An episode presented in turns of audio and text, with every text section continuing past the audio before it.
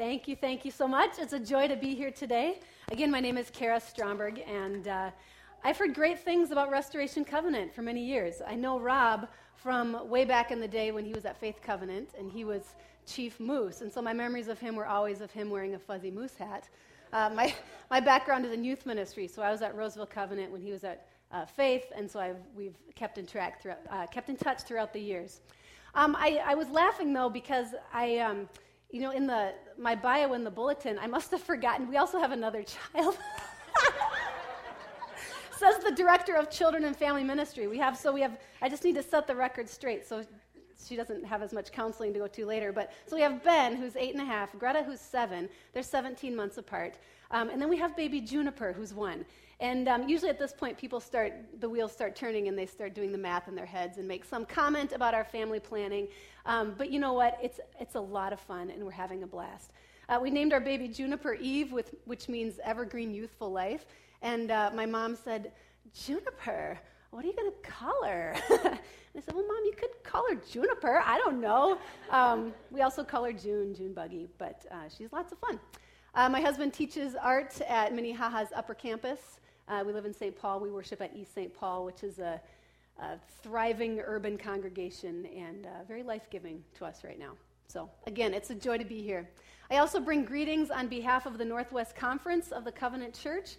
I know Restoration is a newest ch- newish church, which either means uh, you know a lot about the Covenant Church because we've helped you sort of get started in your church plant, or you don't know very much about the Covenant Church at all.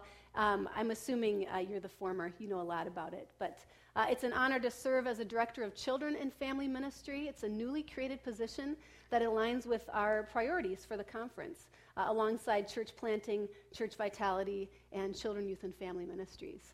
So it's really fun to step into these churches and help them see ministry with children and families as a priority and not just a strategy. You know, so often churches think, well, let's just do something with the kids over there so the adults can do what we really want to do. Um, but really, there's, a, there's an opportunity to invest in our young people and to invest in our families. And so it's, it's my honor to help churches uh, catch that vision. Uh, it's fun to be here again with the, the One Hit Wonders series. Uh, I'm trying not to take this too personally. Um, and, you know, I, I'll see if I ever get invited back, right? But it's a little bit ominous to have this on the screen behind me. So we'll take this today to mean um, my message, which I understand to be a passage of scripture that has been really meaningful and impactful to me over the years, um, and not so much a commentary about my speaking. Um, having said that, let me open with prayer. Gracious and loving God, thank you so much for the gift of another day. Uh, we thank you for the ministry of this church for the ministry of the Northwest Conference, and for the covenant denomination of which we're a part. Lord, I ask that you meet us here today in this place. Speak to us, open our eyes, our ears, our hearts, that we might be receptive to your message. In your name we pray. Amen. Uh, a bit of context about the passage that I've chosen today, which comes from John chapter 1. Uh, I attended Bethel Seminary, and one of my assignments for one of the classes was to take uh, three to four hours, so a chunk of time, and to spend it with nothing more than my Bible and a journal and a pen. And seeing that assignment on the syllabus, I thought, oh, that's so easy. I'm going to put that off to the last possible minute. And so I tried to cram it in right before the final, thinking I need to do this. Well, that's one of the hardest things ever. Have you tried to sit in, the, in silence for three to four hours without your devices and without your gadgets? It was so hard. And this was before I even had my addiction to my phone. But as I did this assignment and as I sat, uh, I started reading through the Gospels. And I landed on the, on the book of John, chapter 1. And this really spoke to me and really impacted my view of how God works through people and, uh, and really my idea of evangelism and how we go and share this gospel message with others. And so I bring this message to you today, and I trust that uh, this will speak to you in, in a way that, that, it also spoke to me. Uh, so let's begin. If you could open your Bibles to the book of John, chapter 1, or look on your phones or whatever you do. Uh, I'm going to skip over the first 28 verses. These are very important verses which you should read and study, uh, but we're not going to talk about that so much today. Uh, in here, you will find beautiful descriptions of Jesus as the light of the world, Jesus being the Word who was with God from the beginning, um, and John the Baptist setting the stage for preparing the way for Jesus Christ to come on the scene and do his ministry. Uh, there's some confusion about the role of John the Baptist. Nobody really seems to understand uh, who he is or what he's doing. I understand John the Baptist to be a bit of a misfit.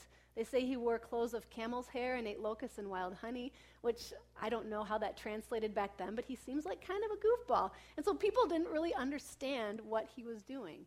And he really put the Pharisees, uh, made them kind of go on their guard a little bit. They had a lot of questions about what he was doing. So people didn't really seem to get it. Uh, so, anyway, we could spend a lot of time on that, but I'm just going to skip over it uh, today. Um, I'm going to I'm gonna pick up here in verse uh, 29, uh, which says The next day John saw Jesus coming toward him, and he said, Look, the Lamb of God who takes away the sin of the world. This is the one I meant when I said, A man who comes after me has surpassed me because he was before me. I myself did not know him, but the reason I came baptizing with water was that he might be revealed to Israel. And so John the Baptist is in this situation here where he's out in public and Jesus shows up. John has been sent by God to prepare the way for Jesus Christ, and he recognizes Christ when he comes. And I think he is actually pointing out Jesus to people who don't recognize him. John is able to say with authority that, hey, this is what I was talking about, people. Right over here. Look, it's happening right here in front of us right now. He realized that he knew Christ, he recognized it. Other people didn't know Christ, and because of that, he was able to point out Christ to people who did not recognize him. Going on in verse 32, John gave this testimony. He says, I saw the Spirit come down from heaven as a dove and remain on him. I would not have known him except the one who sent me to baptize with water told me, The man on whom you see the Spirit come down and remain is he who will baptize with the Holy Spirit. I have seen and I testify that this is the Son of God. And here John gives his testimony, testimony about who he knew Christ to be. He says, I have seen and I testify that this is God's chosen one. This one that I've been talking about, this one that I've been trying to prepare the way so that you might see, I testify because we've had this experience together. And so you think, what's your testimony? What, is it, what does this word mean? It's witness, it's a statement of proof.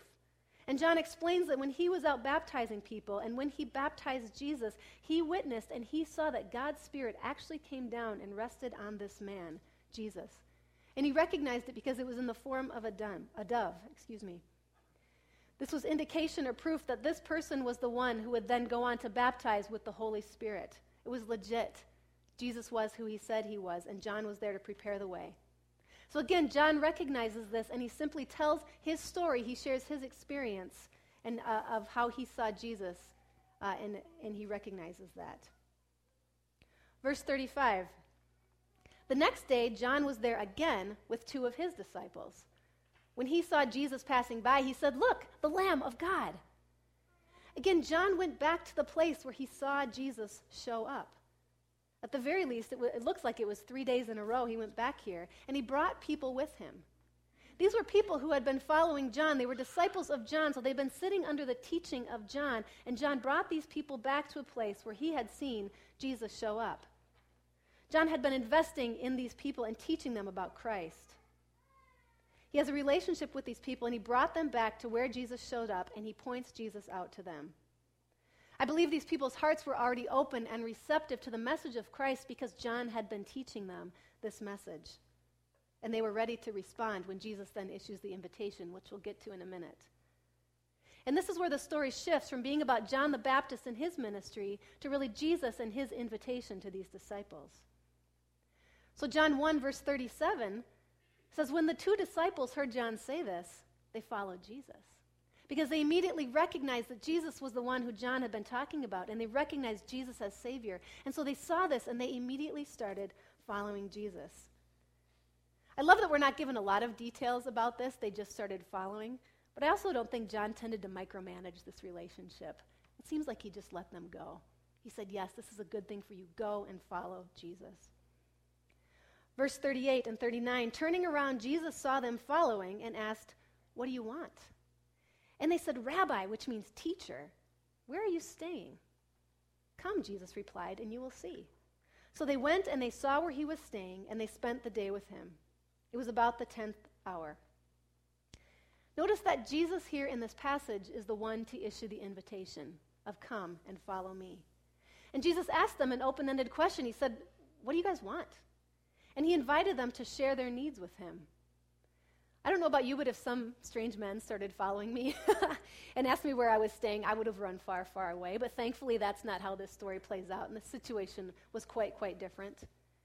And Jesus, in, in responding to their question, instead of launching into a three point sermon, uh, telling them their question was weird or whatever, he simply invites them to come and see, to come with him and to spend time together in relationship.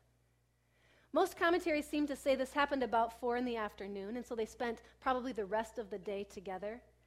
I don't know the significance of this time, but I know it was significant that the author noted this in the story. And I think it's significant that we take note of these times in our lives where we encounter the living Christ. And we say, oh, yeah, I remember that time. I remember that. And so I love that they mark the time for this encounter with Christ. Reading on in the, in the rest of the chapter, John 1 40 to 42, it says, Andrew, Simon Peter's brother, was one of the two who heard what John had said and who had followed Jesus.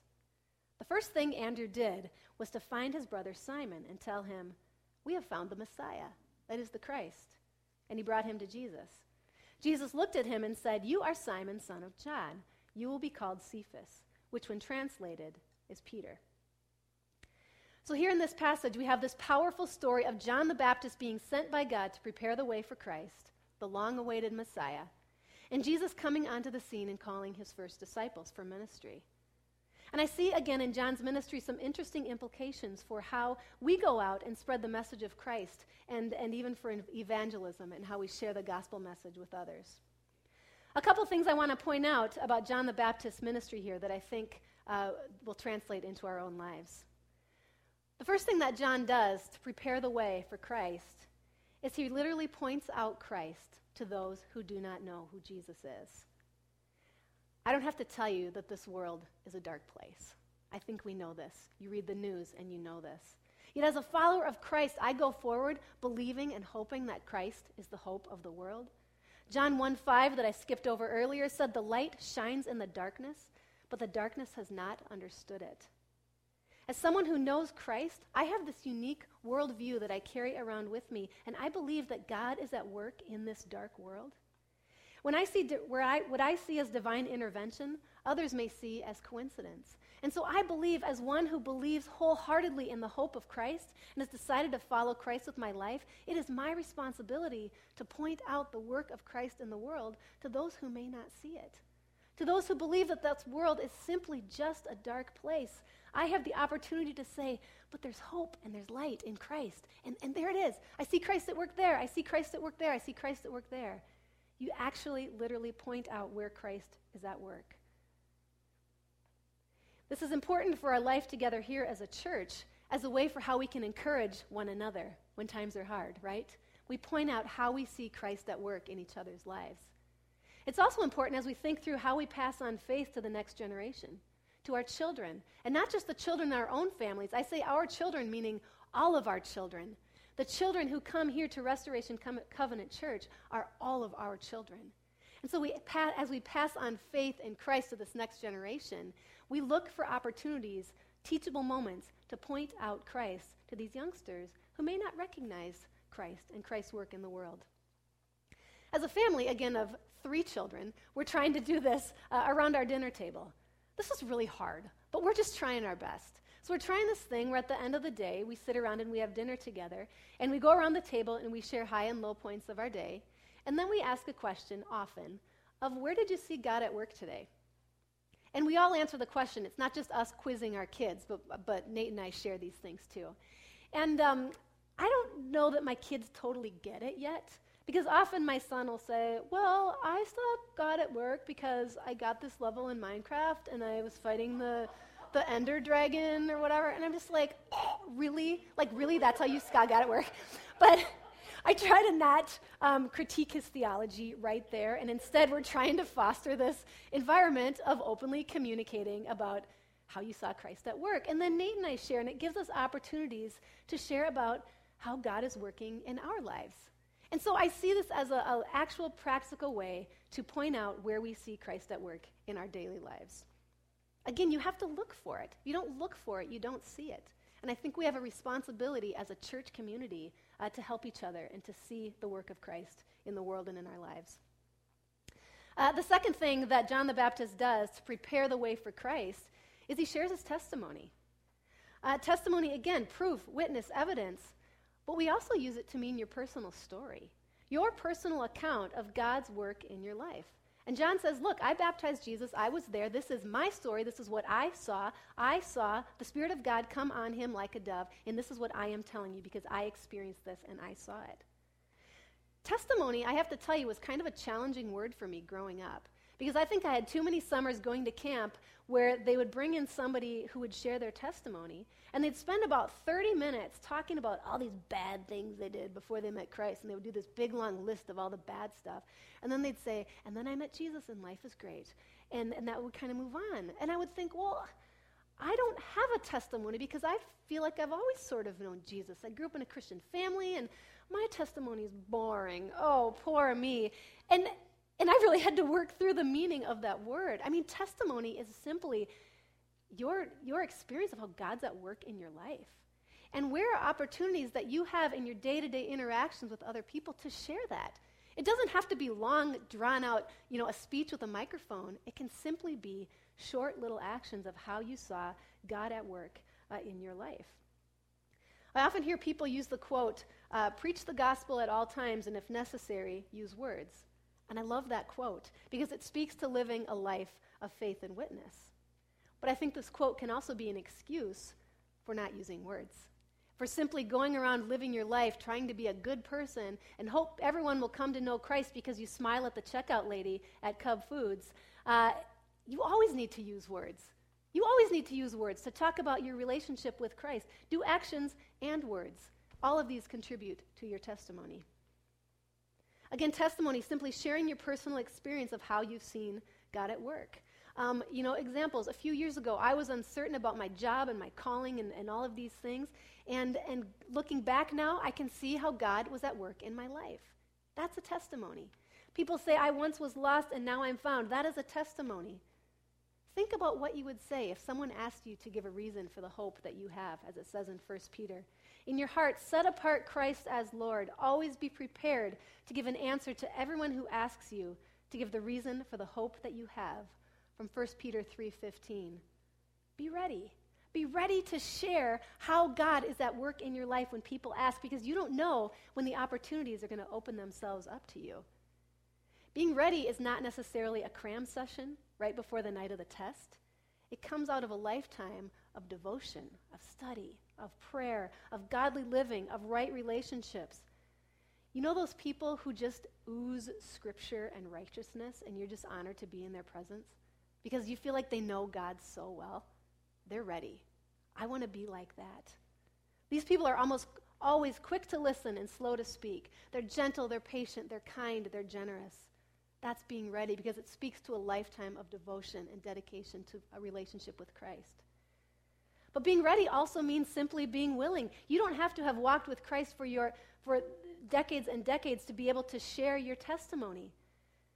You don't have to wait until you feel like you have a perfect handle on your faith before you start telling others about God's work in your life. Some of the best evangelists are those who have just met Christ and they are so excited they just actually can't keep it in. And children. Aren't children great evangelists? Uh, the other day, we were having dinner with a family down the street who we've gotten to know, and um, they don't go to church. I don't believe they know Christ. And um, before we were eating, we were served our food. They served the food, and then this family started eating. And one of my kids said, "We forgot to pray," and I kind of didn't say anything because I, you know, whatever. This is their house. And um, they they paused and they said, "Oh, okay." And my other child, who had just learned the Lord's Prayer in Sunday school, said, We should all say the Lord's Prayer. And uh, as an adult, I think these situations are so awkward. I would have just preferred to keep my head down and talk about my kids later, you know, why they didn't pray, and that's okay because they believe different things, whatever. But instead, we sat there and my children led us in saying the Lord's Prayer before we had our meal. And it was this beautiful moment of the kids leading us into this God moment that, that I thought was awkward. Uh, but again, the kids were leading us, and they were sharing how God was at work in their lives. And I learned a lot from my kids that day about how they step out in faith in these moments. And um, now we have this shared sort of a faith experience with these people, and, and we can go back and, and now talk about that. And I thank the Lord that my kids led us in that way. Uh, kids, again, are the best evangelists. Let them invite their friends to something at church, which then opens you up to having a conversation with the parents about what the church is all about and what that event is. I mean, let the kids do some of the groundwork for opening up those relationships. Uh, it's, it's really fun. Uh, the third thing that John the Baptist does, does in preparing the way for Christ is that he invests in relationships. You know, it mentions that uh, John had these disciples that he brought back to this place where Jesus was at work. Uh, this speaks to relationships. It's this teacher student relationship in John's ministry that he had before Jesus even came on the scene. His ministry was to teach people about Christ so that they would be ready when Christ showed up. Uh, I know baptism was a part of John's ministry because he was baptizing all sorts of people, uh, but also was teaching, uh, which again was evidenced by the fact that he had disciples. So John invests in relationships. Uh, this, is, this idea of investing in relationships is an interesting one for me uh, because, again, a part of my story is that I've always sort of grown up in Christian circles. I grew up in a loving Christian family. I had a strong youth group experience. I went to Bethel, college, and seminary. Uh, then I've worked as a pastor. And so I felt like my um, life, I was always blessed to be surrounded by wonderful Christian people. And so when I thought of this idea of um, sort of evangelism or sharing my faith with, uh, with others, I always sort of thought of it as like a project. Like, oh, I need to go and meet those people over there so that I can share what I have with those people over there. And, and I sort of had to work through there. I didn't really understand it to be just have relationships with people. Just be a normal person in this world, going about your day, having relationships with other people, and see how God shows up in those relationships. Um, so, again, this has opened me up to opportunities for in getting involved in my kids' school. You know, go to PTO meetings, hang out on the playground, uh, coach soccer, uh, whatever, whatever comes up, invest in those kind of relationships because there's value in that. Being a pastor opens up some really interesting conversations when the relationship gets around to the, and what do you do question. Well, I, I work for the regional arm of our conference, uh, our denomination, the Evangelical Covenant Church, and I work, you know, and like it's just this long title that nobody, out, nobody outside the church understands at all. But they find out I'm a pastor, and um, they either want to change the subject or they have some follow up questions. And um, a new friend uh, a couple months ago said, Wait, wait, wait, wait, wait a minute. You are a pastor? Okay, just a minute. Let me get my head around this. Um, what kind of, what kind of, are you Lutheran? What kind of pastor are you? And then her second question was, and how do you vote? How do they tell you how to vote? And I thought, oh my goodness, is this your perception of what we do? And again, it opened up this conversation for us to, uh, for me to really actually talk about what I do. And um, it didn't get super deep at that point, but at least the fact that we have a relationship together means that we can continue these conversations, hopefully with some credibility. Uh, the other part of this passage that I just want to point out is so John does all this work to set the stage. He builds relationships, he prepares the way, but Jesus is the one to issue the invitation. Jesus is the one who says, Come and see. And it's an invitation into relationship with Christ himself. Uh, sometimes we think that we are entirely responsible for making sure that other people know Christ. At least I am. I sometimes think that. If only we could have worked harder, if only we could have prayed more, if only I would have been smarter to answer their questions, uh, if only I would have been more faithful. I know parents wrestle with this because we want our kids to so desperately to have faith. And sometimes we think, well, if we can just be perfect parents, then maybe our kids will turn out okay. But it's not entirely up to us. We do our part to prepare the way to allow Christ to come in and do Christ's work of issuing the invitation uh, to come and see. And I sometimes feel like I need to package the gospel in such a way that it'll be appealing to people. If I invite someone to church, I feel apologetic if the worship music is bad, or if the speaker goes on too long, or if they get stuck talking to that really awkward per- person out there by the coffee. I just want to say, Oh, I'm so sorry. But it, it's not up to us. We have to trust that God is at work in their lives in ways that we don't understand. When I was a youth pastor, we took a mission trip with a reputable organization that's a wonderful organization. And part of the experience was, was in the evenings we would go and hear a message from a speaker to kind of tie up the day. And as we sat there this first evening of our trip, uh, this person stood up to speak, and I thought it was one of the worst speakers I have ever heard. And as a youth pastor, I'm thinking, oh, shoot this is bad theology, it's going on too long, and it's, oh, da, da, da, all, I'm thinking there are all of these reasons of why this is just ruining our mission trip. And I'm thinking, darn it. And I was in for the surprise of my life when we went back for our group debriefing. And one of our leadership students stood up, and the first thing he says, I was so inspired by that message tonight. That was outstanding. And I am on fire for Christ, and I'm excited for this week. And I thought, who am I to doubt the work of the Holy Spirit? And who am I to think that it is all entirely up to me to orchestrate all these events that God's going to show up at 8 o'clock on a Monday night in Wyoming at this thing? God works in ways that we don't understand. And God issues invitations to come and see to people uh, alongside of our ministry and sometimes in spite of our ministry. I know as a church, sometimes this can be hard because we work through these big questions of how do we pass on the faith to our next generation? How do we equip our kids and families um, to make faith a priority in their lives? And I pray that you will keep wrestling with that and that you may be encouraged to continue to do that. But I hope that as in your work, as you, as you figure out what it means to be a church together and to pass on faith, faith, that you're inspired by the ministry of John the Baptist, who just goes out and prepares the way so that people's hearts will be open and receptive uh, to God's work in their lives. And I know that this is also an invitation for you all an invitation for you all to see for yourself what Christ is up to. It's something, again, that only you can decide for yourself. It doesn't make you a Christian just to go to church or grow up in a Christian family. I mean, you know this. You know this. But it's an invitation to you to see for yourself. And the thing I want to reiterate through this passage is that God is at work in ways we don't understand. The rest of this passage that I didn't that I haven't quite talked about yet in verses 40 to 42 says that Andrew, Simon Peter's brother, was one of the first who heard what John had said and followed Jesus. And the first thing he did was to find his brother Simon. And he said, We have found the Messiah, that is the Christ, and he brought him to Jesus. And Jesus is the one to issue the invitation to Simon and changes his name to Peter. It's interesting that this is one of the only times in Scripture that we read about Andrew, who was then called by Christ.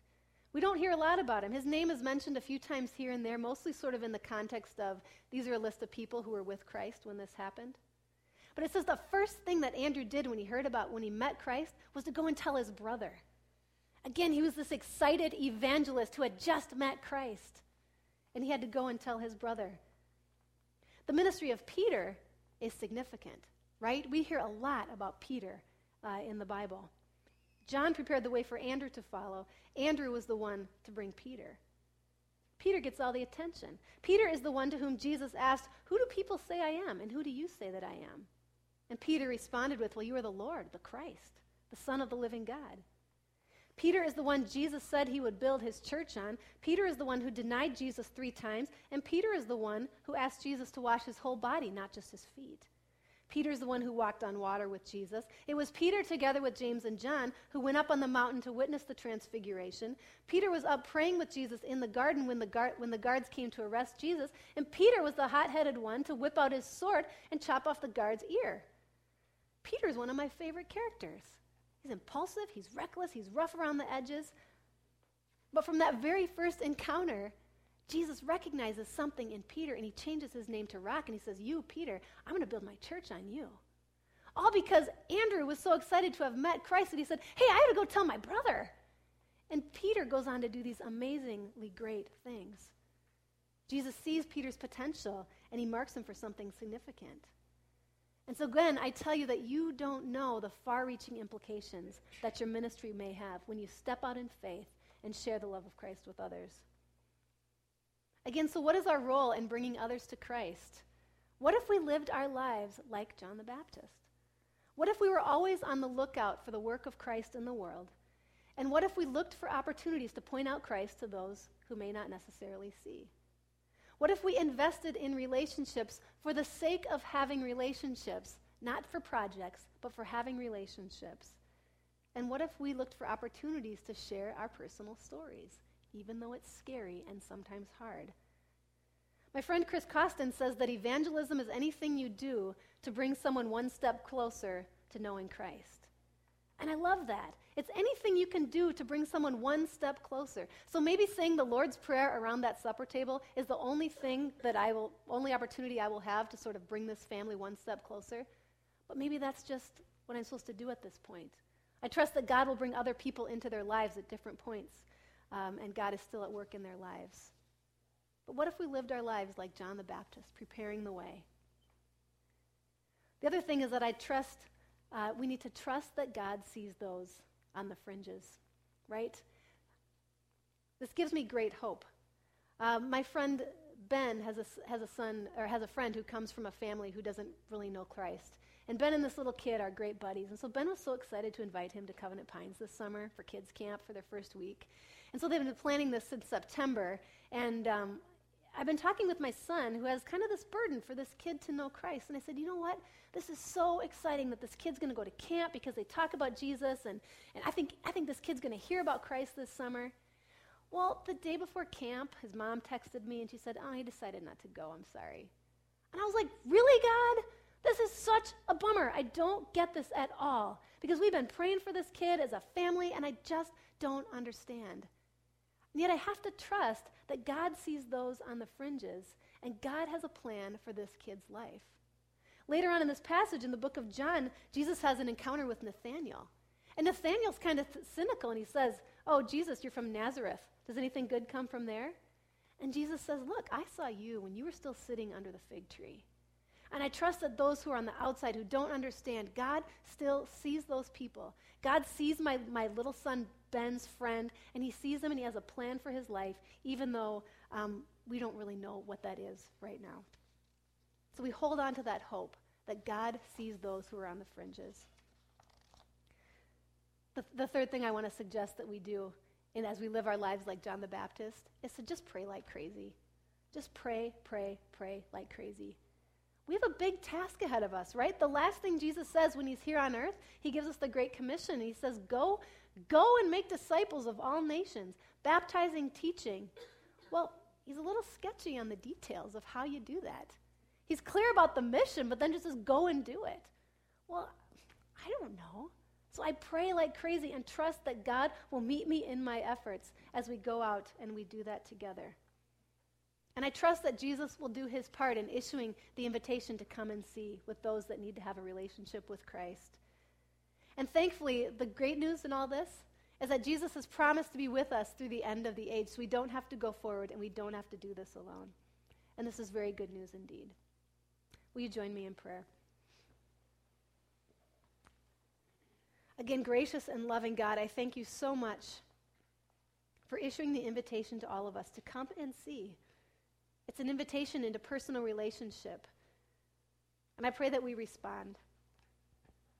God, I pray that um, you will give us the confidence and the boldness to go about our daily lives and to show you to people who may not know, to give our testimony, to invest in relationships, and to look for opportunities to point you out in our lives. God, I thank you for your work in this world in ways that we do not even see. And I trust that you give us the confidence and the grace to go forward in that mission, knowing that you are with us always to the very end of the age. We thank you so much, God, and we love you. Amen.